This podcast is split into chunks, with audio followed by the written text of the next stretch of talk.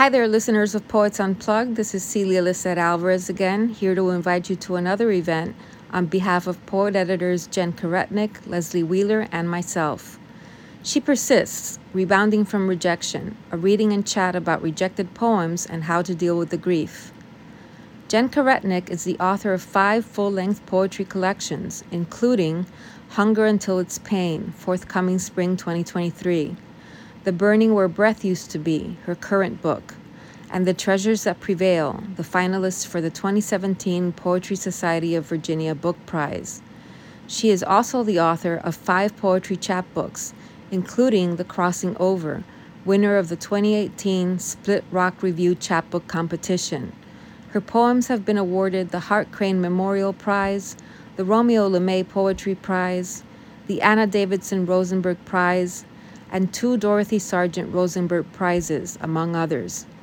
Her work appears recently or is forthcoming in Barrow Street, the Comstock Review, December, Michigan Quarterly Review, Terrain, Under a Warm Green Linden, Valparaiso Poetry Review, and elsewhere.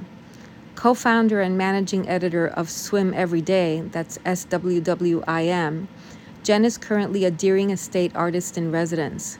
Find her on Twitter at Kavechnik and Instagram at Jen Karetnik or visit jkaretnik.com.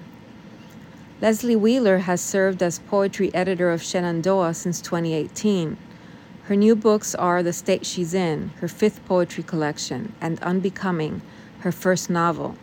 Her essay collection, Poetry's Possible Worlds, will appear from Tinderbox Editions in 2021.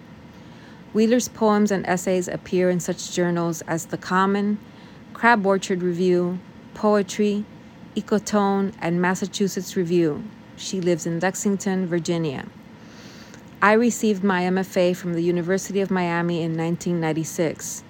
In 2006, I published Shapeshifting, winner of the 2005 Spire Press Poetry Award, and The Stones.